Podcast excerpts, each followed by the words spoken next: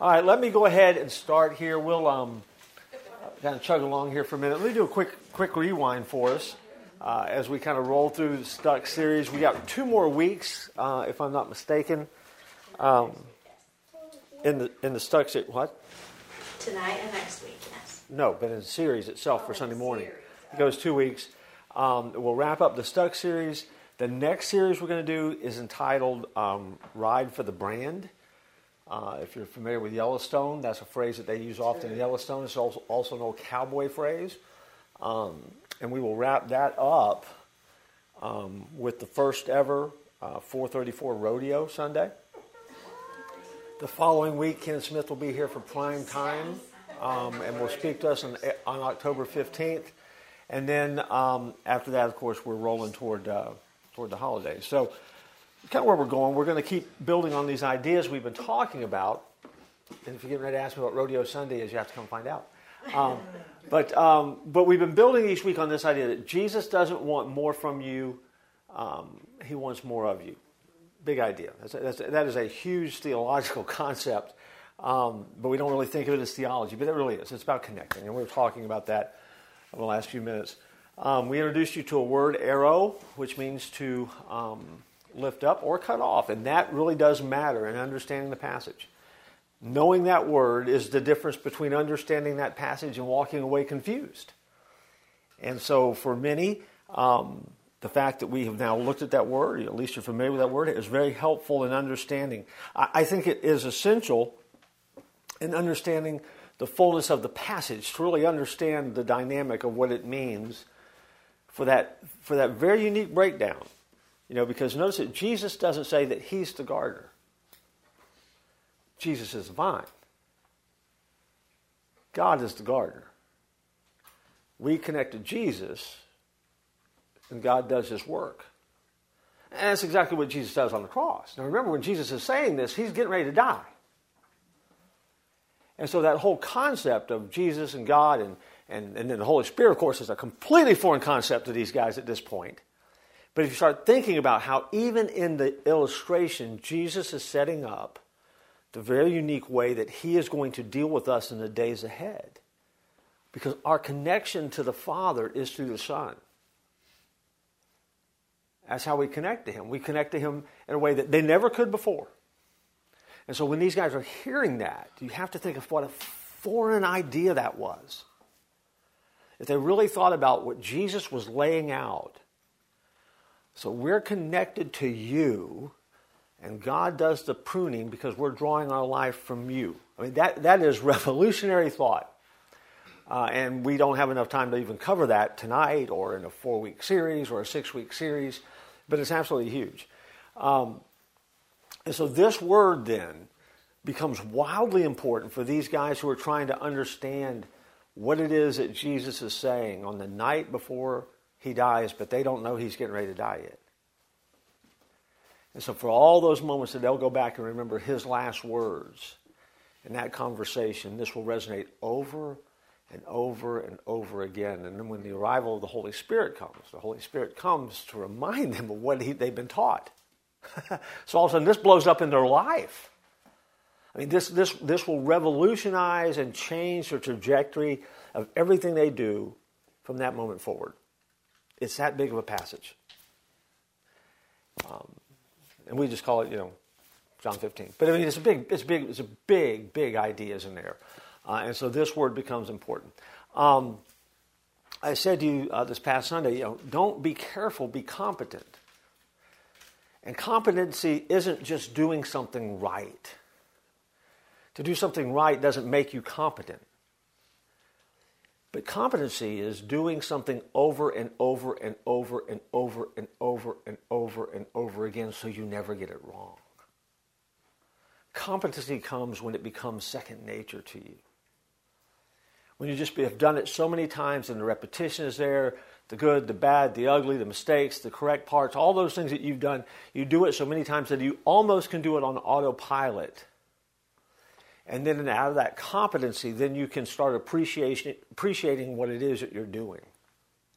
I think one of the reasons we don't appreciate or value the connection to God is because we don't do it well enough. But if we kept doing it over and over and over again and really started getting it right, then we could really start appreciating the fullness that God gives us because we're connected to Him. But most of us don't connect well enough to ever enjoy that part of it. So the abundant life is kind of elusive because we're just so busy about kind of checking the boxes and trying to get it right and messing up and trying to come back and fighting discouragement, which we've been talking about, and all the things that the enemy would say, um, you know, you can't be close to God because of this. And so this is why the challenge has been do one thing. Do one thing that will connect you to God better. And do it over and over and over and over again. You're chasing competency here. And you're being highly functional and healthy when you do it. And so that was what we were talking about there. Um, we mentioned it again connection, not production, uh, is where um, Jesus is putting the emphasis, and we've, we've kind of got inverted that. We've gotten it backwards. Um, not, not for lack of wanting to get it right, just because we just didn't do it right. It's not that we set out to say, ah, I want to do it right. I want to screw it up and mess it up. We don't do it that way, but we just have missed the point. The main point is the connection. When you get the connection right, then the production comes and the fruit comes. Leanne mentioned it. There's a fruit, fruit of the Spirit, not fruits. We've talked about that before. It's not fruits of the Spirit, it's fruit of the Spirit. One fruit, multiple flavors. Okay? And that's what Jesus is, is talking. I mean, that's the breakdown of it. That's what he's talking about. You'll produce fruit. Um, but you don't do that until you're connected. And there's a, you know, there, there's just no other way around that. That's where the, that's where it comes from. And then um, we are now in this particular unpacking, talking about the four sticky words. I know you remember them. Uh, what are they? So proud because you said so. Good. All right. And we've been talking about how the, uh, the enemy does really like to, to keep us discouraged, to keep us distracted. Um, as much as we don't always like or feel comfortable about it, someone said uh, to me, uh, even in a conversation today, you know, I just, I look at the storms and I look at the world around us and I look at the stuff, and this is what it means when creation starts to groan, right? And I said, Yes. This is what the Bible's talking about with all of creation groaning as time goes by. We are, again, rolling toward what is the end times. Now, will it happen in a lifetime? I don't know. Happen in my kid's lifetime? I don't know.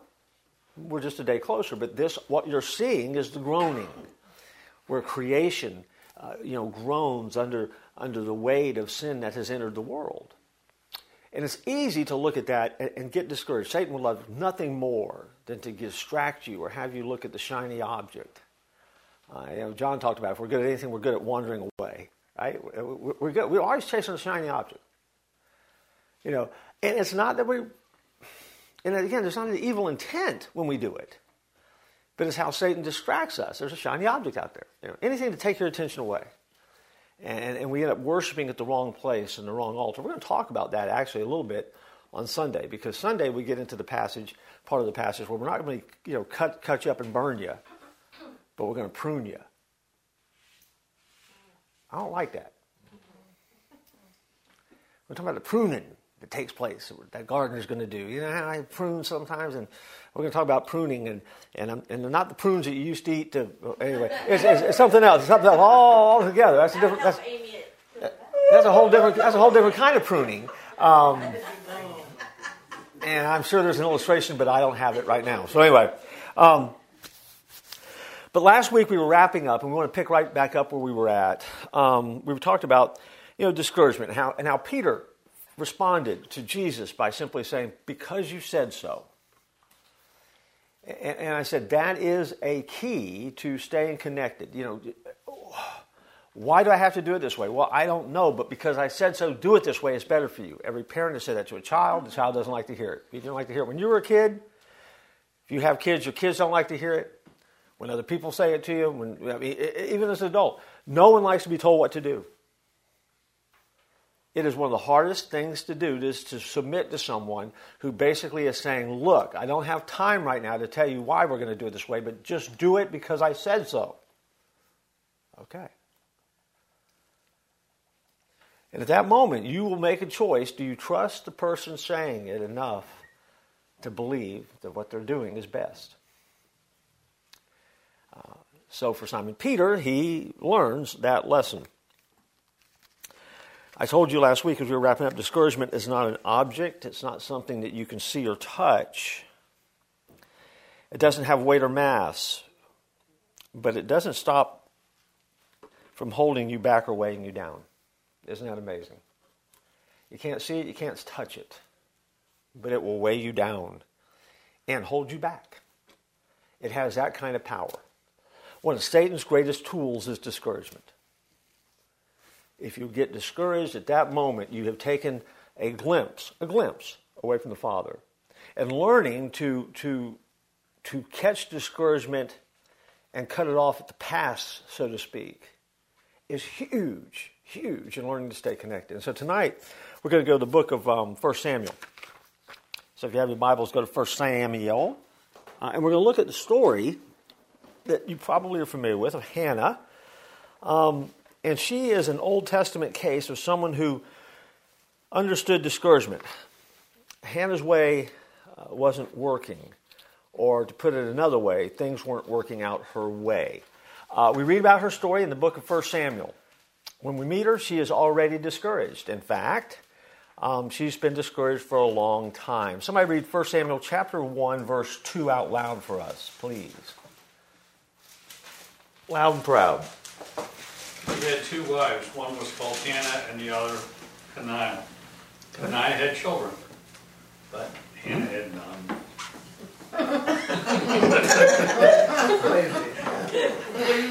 Now you would think that the one that had children would just be discouraged. I, I knew where you were going. I knew exactly where you were going, John Barber. Um, anyway, it tells us. Uh, let's kind of get into the story because to, to, to understand the story is to understand the solution. All right, Hannah is married to a man named Elkanah. Elkanah. Um, the passage you just heard says he has two wives, Hannah, and then Peninnah is actually um, the way that they tell you to pronounce it, but I will go with whatever you want to throw. Um, Peninnah had children, but Hannah had none. And so the discouragement in the passage comes from the fact that Hannah hasn't been able to conceive. Um, it's one thing to deal with disappointment uh, and know you have the power to turn things around.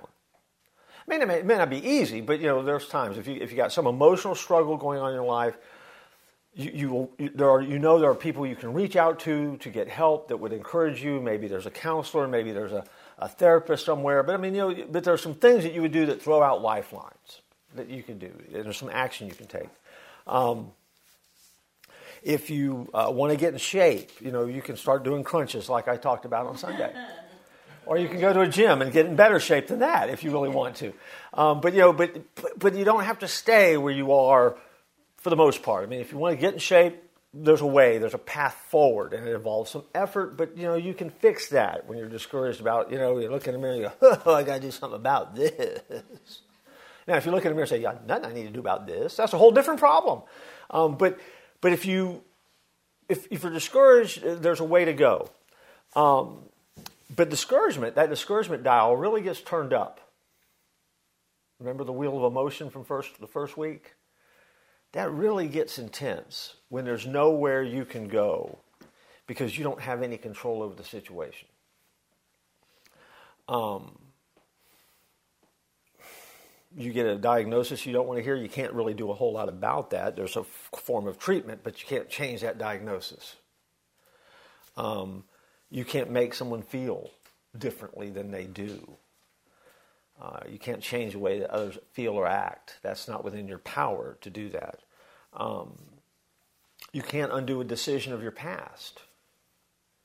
You just have to move forward, away from it. And the quicker you can do that, the better off you are. And it's a spiritual thing to do too.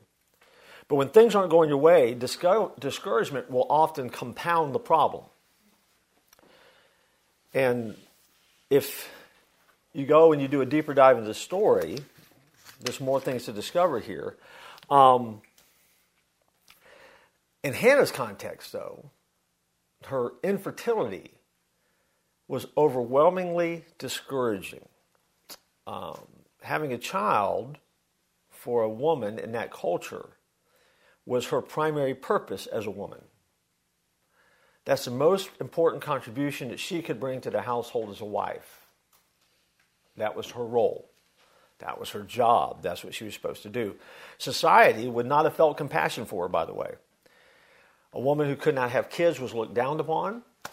She was ridiculed. It was seen as sin in her life. Um, most would conclude that she, for whatever reason, had been cursed by God. So God had done it as punishment to her. That's where she is. Well, that's the world that she lives in, so she's discouraged, needless to say. Um, discouragement will try to convince you that what you're dealing with is God's fault.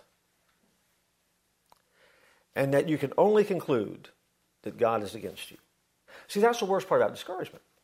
If we don't keep it in the right perspective, discouragement will, will, will manifest itself and it will start blossoming and grow because if, it's not, if life isn't working out the way we hoped, then we have to blame somebody. And eventually you run out of people to blame, so you blame God. And in that moment, the enemy uses, again, discouragement as a weapon, and he can get you thinking just for a moment that God is against you. And guess what? You don't want to connect anymore. You don't connect as well. And discouragement is something that all of us battle from time to time.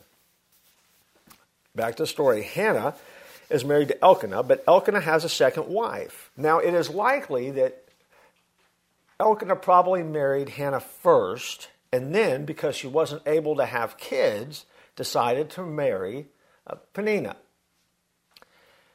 This is one of the examples of polygamy in Scripture. Okay, so let me, let me say something about that, though. Um, don't confuse the examples as endorsements. Uh, a principle in there somewhere. Don't take that example as an endorsement. Every instance of polygamy in the Bible seems to bring nothing but problems. That's the biblical model, okay? So, oh yeah, David was a mess. Um, polygamy is never supported in Scripture, by the way. Instead, every example of polygamy serves as a warning. It's a horrible idea, and it's not what God wanted. so, no matter what the Discovery Channel would tell you, it's not going to end well, and most don't get a TV contract. Now, I'm sure Elkanah was discouraged when Hannah couldn't bear kids. So, in that moment, Elkanah was finding that life wasn't going his way either. So he decided to take, himself, take his life into his own hands and take a do it yourself approach to this problem. He went out and got another wife. If the first one I married can't give me kids, I'll just give me another one. Because again, we're talking about an era where that was allowable. Um, not preferable to God, but it was allowable.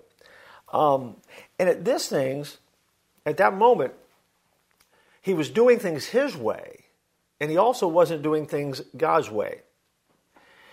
And we make a crucial, serious miscalculation when we try to fix discouragement in the wrong way. Our do it yourself approach. Remember, we called it what, the BS factor, right? The bootstrap factor. You know, bootstrapping doesn't always turn out very well, um, and it leads to greater discouragement. Elkanah's do it yourself approach led him um, to turn down the discouragement dial for a minute, um, but in the long run, it was going to create more heartache. So Elkanah, um, when things don't go the way he wants with Hannah, marries a second wife, Peninnah, and it makes things worse. But something else happened that always happens. When he made the mistake of trying to do it and fix it himself, the ripple effect of that was it made it worse for Hannah. And so we go back to the passage, 1 Samuel first, verse, uh, chapter 1, verse 6 through 7. Somebody read that out loud for us, please. And because the Lord had closed her womb, her rival kept provoking her in order to irritate her. This went on year after year. Whenever Hannah went up to the house of the Lord, her rival provoked her till she wept and would not eat. Every year, Elkanah took his two wives to visit Shiloh, which was about a 20 mile journey. Now, in this moment, I, there's a lot that I would like to say about Elkanah and his decisions to take family vacations. this is another biblical model where every family vacation is not good, and sometimes they can go horribly wrong, which is why some people don't take them because I read First Samuel, I guess. Anyway, the passage tells us specifically that Peninnah, oh, she's a prize. She taunted Hannah and made fun of her because God kept her from having children. How do we know that? Well, that's what the passage says, and God had closed her womb. So, she made fun of her. Peninnah would taunt Hannah as they went to the tabernacle and Hannah would be reduced to tears and wouldn't even eat. Her Hannah's discouragement dial gets turned up by an even more difficult person. And and Hannah was trying to cope best she could. Uh, you know, I, I'm sure that she read that book, Have a New Sister Wife by Friday, but nothing seemed to change. She couldn't make it better. But look, uh, catch, go back and catch the phrase in 1 Samuel 1 7. Um, that serves as a really good definition for discouragement. Somebody read verse 7 again. This went on. Uh, this went on year after year. Whenever Hannah went up to the house of the Lord, her rival provoked her till she wept and would not eat. Yeah, it went on year after year. So it wasn't just a one and done thing. Hannah had to put up with Peninnah year after year after year, ridiculing her and discouraging her and making fun of her. And this was now an annual thing that happened. So every trip to the tabernacle equated to the fact that she was going to have to put up with the abuse that she was going to take from her sister wife. And that's how it happened. Discouragement continues to grow. Now, the story, um,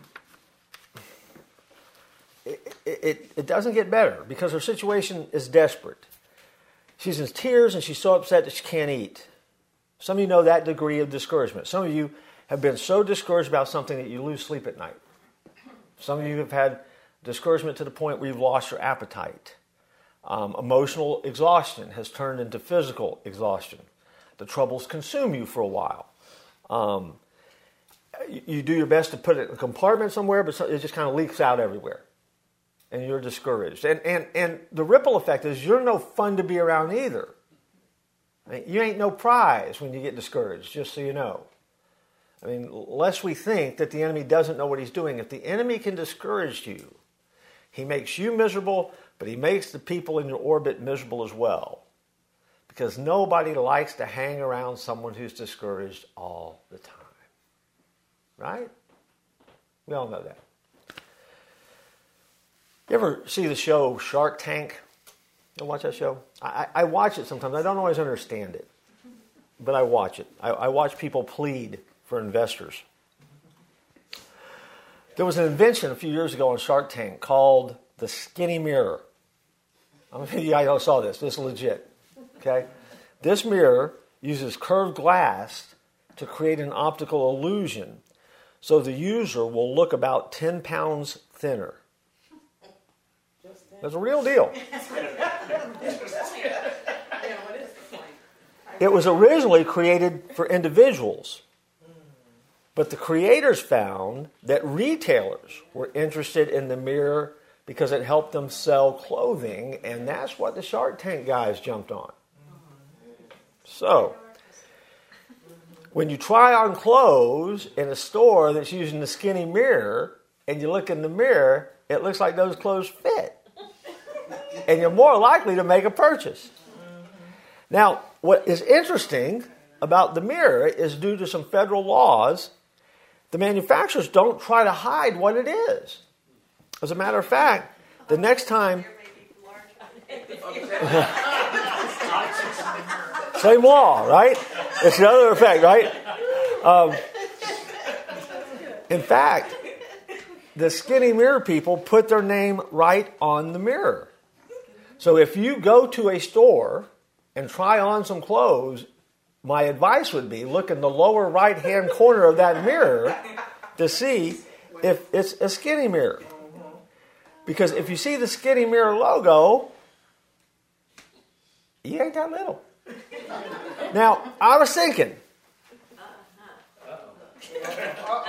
because the genius switch is always on.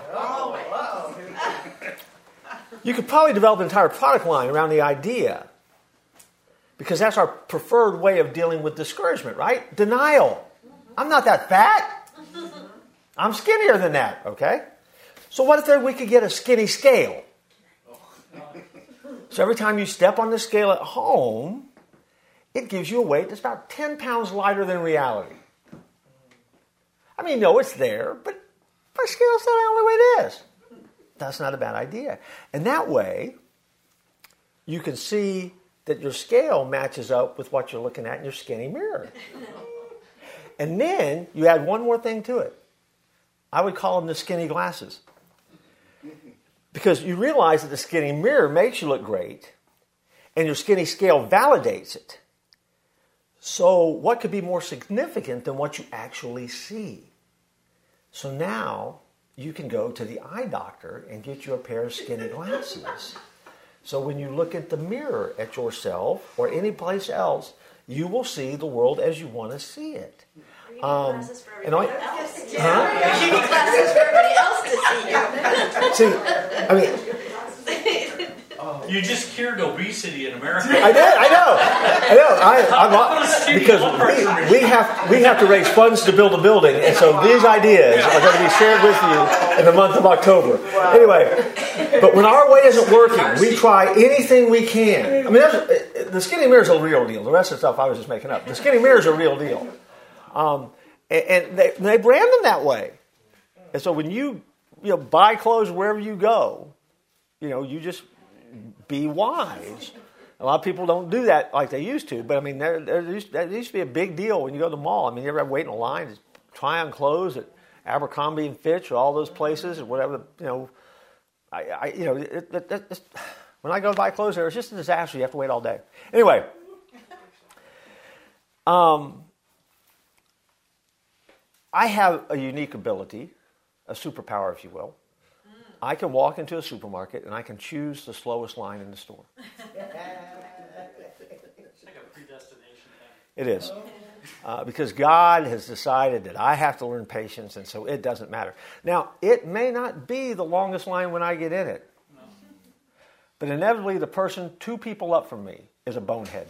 and they're going to do something that is so dumb that it's going to shut down that line, and I'm going to stand there and do, go through that agonizing do I stay? Do I go? Because here's what I know. I guarantee you, as soon as I move to another line, that line slows down. And the line I exited, all of a sudden, boop, picks up. All problems are solved. It's like a magical thing happens and everything works. Now, I don't know if you guys do that or not. Um, but here's what I know. And I've learned this from waiting in long lines. I don't dis- get discouraged if I don't compare. See, my line is fine as long as I'm not watching other lines. But my frustration, my discouragement comes when I start comparing my line to other lines. And if I compare, I become discouraged. Guess what? In your life, discouragement comes when you start comparing. And our dial gets turned way up when our way isn't working. I call it the Peninnah effect. It's one thing to be barren. It's another thing to be living in a house where your husband's other wife, who's popping out kids all the time, is always flaunting the fact that she can pop out a kid whenever she wants in front of your face. Now that's a picture, isn't it? And um, it was especially difficult when they loaded up in the family truckster, and them and the Griswolds traveled to Wally World to go to the temple only to have the moose at the front go, Sorry, you don't have any kids, you can't come in. That's what happens in my translation of 1 Samuel. 1 Samuel chapter 1, verse 8 says, Elkanah tries to confront his wife. He says, Why are you crying, Hannah? Elkanah would ask. Pause for just a moment. I love verse 8. So far, he's doing really good. He's asking what's wrong with her when she's feeling down. And now is the time. Why are we talking? Because he's solving it like a man. Why are we talking? This is not family talk time. Lisa, be quiet. All right. I am making a spiritual point here.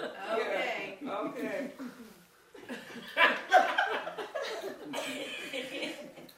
Elkanah is doing really well at this point. He's asking his wife why she's upset. Now is the time for him to quiet, be quiet, and learn to listen. But that's not what he does because he doesn't shut up. He continues, Why aren't you eating? Then he says, Why be downhearted just because you have no children? Then he adds, You have me. Isn't that better than having 10 sons? Come on, bro! Really? This guy's got two wives and he's acting like he's on the JV team. The man don't know what he does. Elkanah does good at the beginning. He should have shut up. Why are you crying, hon? Just shut up and listen. Even if you disagree, even if you're not going to change anything, just shut up and listen. Oh no! Why aren't you eating? Is it because you can't birth children? Like Peninnah? You got me! Look at me!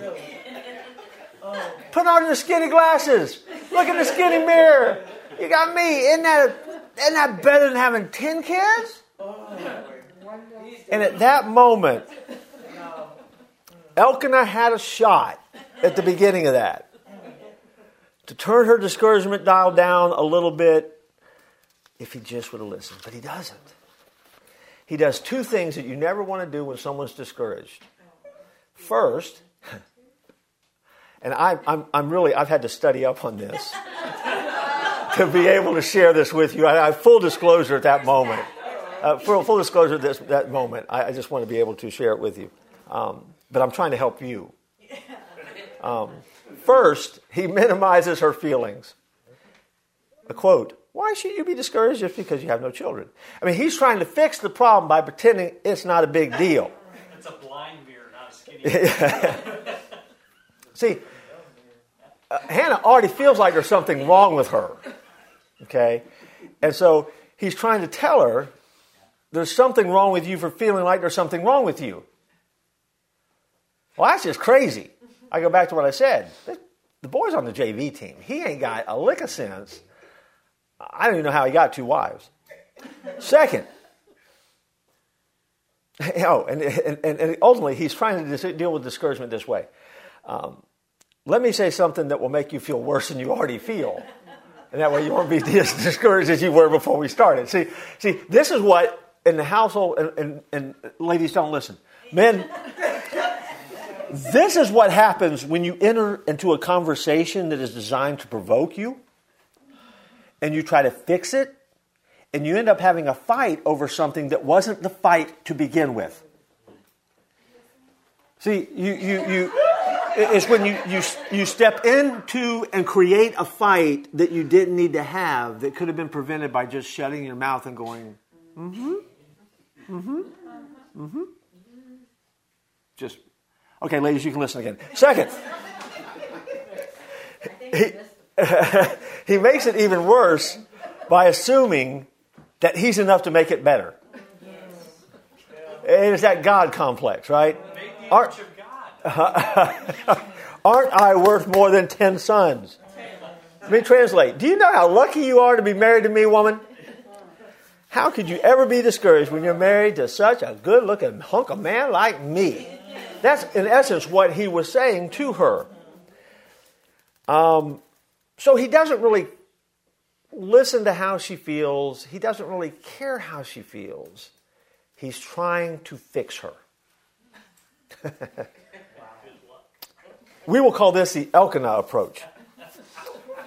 Guys, next time, next time your wife is upset, say, "Hey, baby, what you worried about? You got me." See how that works for you. I learned that at church. um, but I want you to understand that phrase, that attitude. Hey, baby. You got me. What else do you need? That's why we have men's ministry in churches.